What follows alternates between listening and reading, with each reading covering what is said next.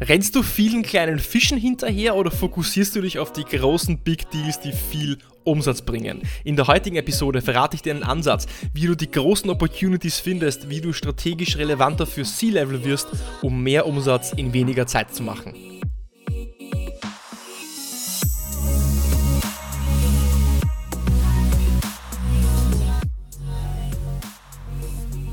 Herzlich willkommen bei Episode 130 von Deal, deinem Podcast für B2B-Sales von Praktikern für Praktiker. Schön, dass du letzte Woche dabei warst und schön, dass du auch diese Woche wieder dabei bist, einschaltest, um mit mir gemeinsam zu lernen und zu wachsen und deine Sales Skills aufs nächste Level zu heben. Löschst du viele kleine Feuer oder fokussierst du dich auf die wirklich großen Brände? Im Sales wollen wir nicht nur möglichst viele Deals machen, sondern wir wollen möglichst viele große Deals machen. Denn wenn du darüber nachdenkst, die Zeit und Energie, welche du in einen 10.000 Euro Deal investierst, ist nicht viel kleiner, als du in einen 100.000 Euro Deal investierst. Und deswegen ist es wichtig, dass du dich auf die großen Fische fokussierst, um nicht unnötig leere Kilometer zu laufen. Und wenn auch du in Zukunft mehr Big Deals machen möchtest und dich weniger auf die Small Fish fokussieren möchtest und dich weniger abzurackern, dann ist diese Folge genau für dich. Und was ist etwas, was wir im Sales nicht haben? Es ist Zeit. Deswegen ist es so wichtig, dass du deine Zeit in Opportunities investierst, welche relevant und groß sind. Und manchmal kommst du schneller ans Ziel, wenn du verlangsamst. Also ganz nach dem Motto Slow down to speed up. Denn oft wollen wir durch den Sales-Prozess durchrasen, um schnell zur Entscheidung zu kommen und schnell einen Deal zu machen. Wir wollen es möglichst schnell hinter uns bringen oder möglichst schnell durchkommen, um möglichst schnell zum Abschluss zu kommen. Und dabei nehmen wir uns häufig für den Anfang des Sales-Prozesses zu wenig Zeit. Und das kostet uns oft am Ende den Deal oder noch viel schlimmer, wir fokussieren uns auf zu viele kleine Opportunities, die uns viel zu viel Zeit kosten und unter dem Strich, wenn wir uns auf eine große Opportunity konzentrieren würden, könnten wir vielleicht viele, viele Stunden an Zeit einsparen und so vielleicht auch weniger arbeiten und trotzdem das gleiche Outcome haben. Was passiert denn am Anfang vom Sales-Prozess? Am Anfang vom Sales-Prozess passiert die Discovery. Und was ist denn der Sinn der Discovery? Der Sinn der Discovery ist es, das Problem, das Ausmaß des Problems und die Implikationen des Problems auf das Business zu verstehen. Also wie groß das Problem ist. Du möchtest verstehen, was ist das Problem und wie groß ist das Problem in den Augen, in der Skala, im Horizont des großen Unternehmens. Oder andersherum gesagt, wo steht der Kunde jetzt und wo möchte er hin? Du möchtest herausfinden in der Discovery, wo ist der Kunde jetzt, also was ist der Ist-Zustand und was ist der Soll-Zustand. Und aus diesem Ist- und Soll-Zustand entsteht ein Gap, also eine Lücke. Und je größer diese Lücke, desto größer das Problem und desto größer auch der Deal. Und was wir ja wollen, wir wollen ja möglichst viele große Deals machen. Was passiert jetzt aber, wenn du durch diese Discovery durchrauscht und ähm, eben das Problem nicht in der Tiefe verstehst oder auch nicht verstehst, wie sich das Problem vielleicht intern auf das Business auswirkt? Wie das Problem auf Kosten oder Umsatz auswirkt oder du das Problem vielleicht gar nicht verstanden hast oder es falsch verstanden hast? Das Ganze hat dann vier Konsequenzen oder eine dieser vier Konsequenzen. Erstens, du versuchst ein Problem zu lösen, das eigentlich kein Problem ist. Punkt zwei du löst das falsche Problem, weil du denkst, dass du es verstanden hast, aber eigentlich hast du es nicht verstanden. Du präsentierst, und Punkt 3, du präsentierst eine Lösung, welche nicht passend für das eigentliche Problem des Kunden ist und pitcht quasi an seinem Bedarf oder an seinen Anforderungen vorbei und verlierst dann den Deal. Oder Nummer 4, du wirst vom C-Level also von den eigentlichen Entscheidern, gar nicht wahrgenommen. Du bist also unterhalb von dieser, sag ich mal, von diesem Horizont und läufst vielen kleinen Opportunities hinterher, rackerst dich ab, um auf dein Ziel zu kommen. Welches von diesen vier Konsequenzen ist das größte Problem deiner Meinung nach? Meiner Meinung nach ist das größte Problem das letzte, das vierte, dass du vom C-Level nicht wahrgenommen wirst und zu vielen kleinen Opportunities hinterherläufst.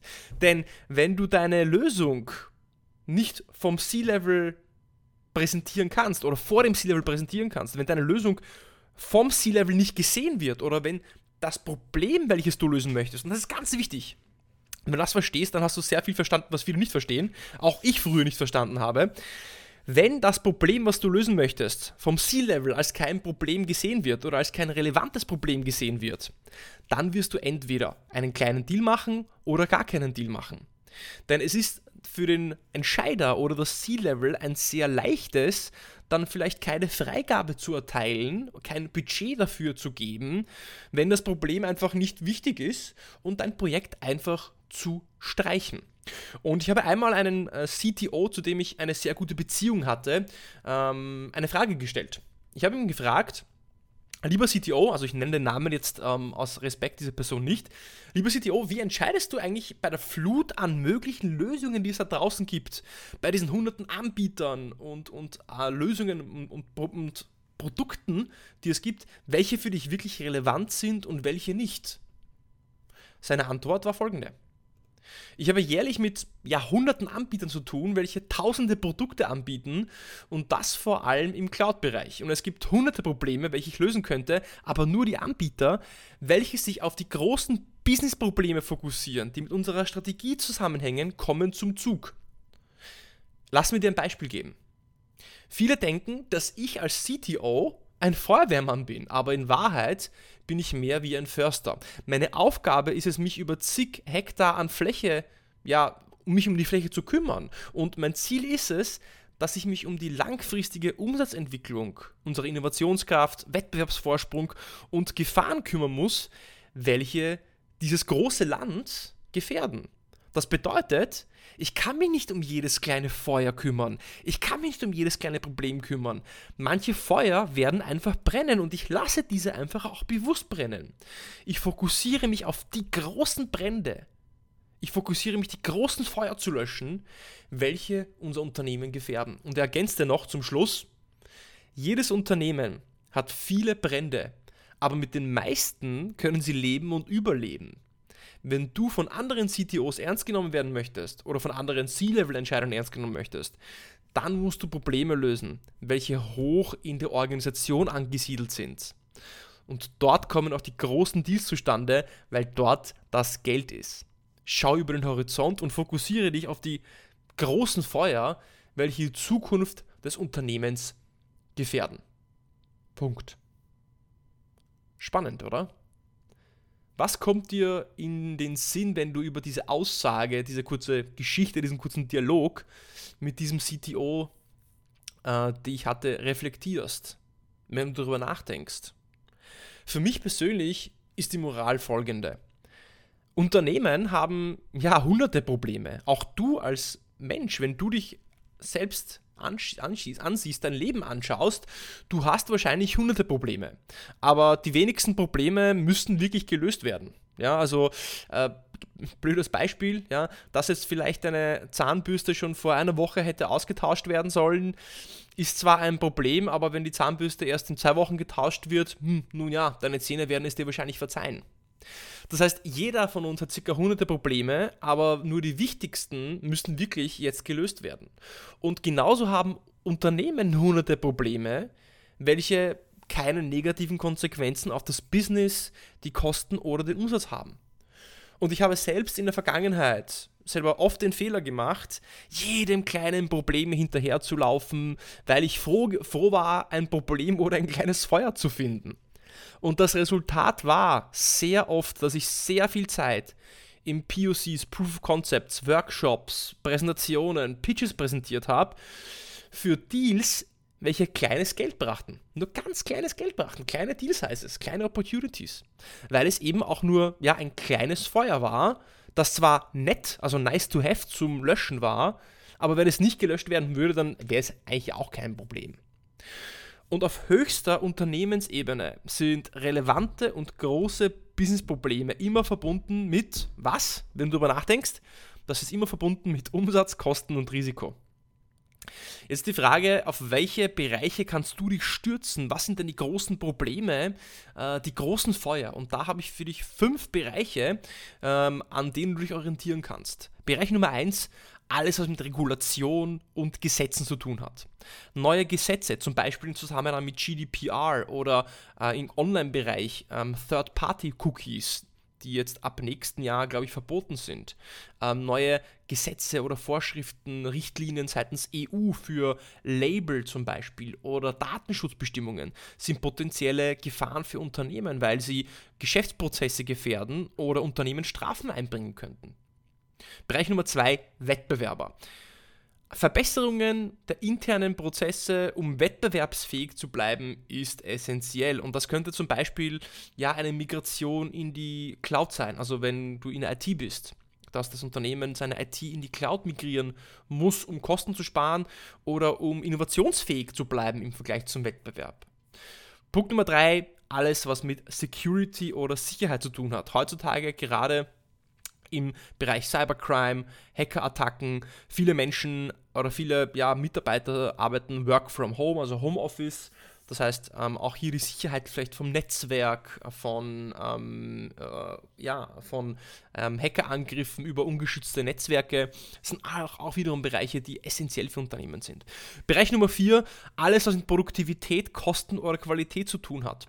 Wenn ein Unternehmen zu großen Ausschuss hat, dann entstehen hier Kosten. Wenn ein Unternehmen ein Problem mit der Qualität von einem gewissen Produkt hat in der Herstellung, dann gibt es vielleicht viele Rückrufe, dann beschweren sich Kunden, also auch wieder wiederum wichtig, um das zu lösen für Unternehmen. Und Punkt 5, Reputation. Alles, was dem Unternehmen schaden könnte, das Image ankratzen könnte, äh, bedeutet wiederum potenziellen Umsatzrückgang oder Kundenverlust, welches das Unternehmen auch lösen muss. Jetzt habe ich dir fünf Bereiche gegeben, auf die du dich stürzen kannst, wenn du so nach diesen großen Problemen suchst. Jetzt ist die Frage, mit welchen Fragen, also die Frage ist mit welchen Fragen, ja, die, welche, die Frage ist, mit welchen Fragen kannst du jetzt in deiner Discovery, weil wir eingangs, eingangs, angangs, jetzt verspreche ich mir auch schon die ganze Zeit, ähm, kannst du in der Discovery qualifizieren? Also welche Fragen kannst du in der Discovery nutzen, um, um zu verstehen, ob du hinter den relevanten und großen Business-Problemen hinterher bist. Ja, jetzt große Business-Probleme, was heißt das überhaupt? Ja? Wie, wie kannst du das qualifizieren? Den ersten Tipp, den ich dir geben möchte, ist, dass du deine Discovery und deine, deine ja, ähm, Outreach, also wirklich die, das Cold Calling, Cold Emailing, deine Pipeline Generation, auf Themen fokussierst, welche mit der Unternehmensstrategie zusammenhängen. Das bedeutet, dass wenn du zum Beispiel gelesen hast im Jahresbericht, auf der Webseite, in einem Pressebericht, dass das Ziel des Unternehmens ist, den E-Commerce-Umsatz, also den Umsatz, den sie machen über ihren Webshop, zu verdoppeln, ja, als ein wichtiges Unternehmensziel, dann liegt in allen IT-Systemen, welche diesen E-Commerce-Bereich unterstützen, ein potenzielles Problem, welches du lösen kannst, welches auch relevant ist und welches auch strategisch ist. Welche Fragen kannst du jetzt im Gespräch stellen, um zu identifizieren, wie wichtig das ist? Frage Nummer eins, also das sind Beispielfragen, ja, es gibt viel mehr Fragen und die Fragen kann man auch anders formulieren, aber damit du eine Inspiration hast. Erste Frage, welche Auswirkungen hat das Problem auf Kosten oder Umsatz? Wie viele Kunden haben sie durch dieses Problem verloren oder nicht gewonnen? Was hätte es für Auswirkungen, wenn sie das Problem nicht lösen? Wie lange besteht das Problem und was haben Sie schon dagegen getan? Was haben Sie schon unternommen? Wessen Reputation steht intern auf dem Spiel, wenn das Problem weiterhin besteht?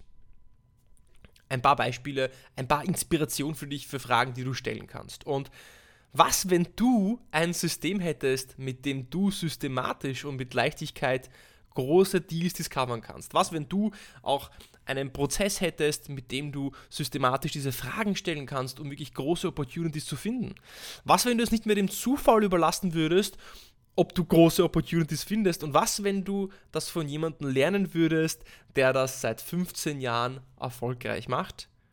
Nun ja, Deswegen gibt es ab sofort jetzt endlich, ja, ähm, seit ein paar Wochen verfügbar, die Prospecting Mastery gemeinsam mit der lieben Stephanie Bibel und mir. Und in der Prospecting Mastery lernst du alles, was du brauchst, um mehr große Opportunities zu finden, welche auch konvertieren und closen.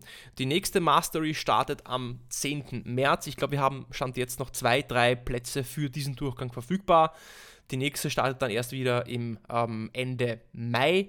Wenn das also spannend ist für dich, dann klick unten in den Show Notes direkt auf die äh, growthmastery.com slash prospectingmastery, das ist growthmastery.com slash ähm, prospectingmastery, findest du unten in den Shownotes auch direkt den Link. Und dann würde ich mich freuen, wenn wir uns vielleicht sogar in der Prospecting Mastery wiedersehen.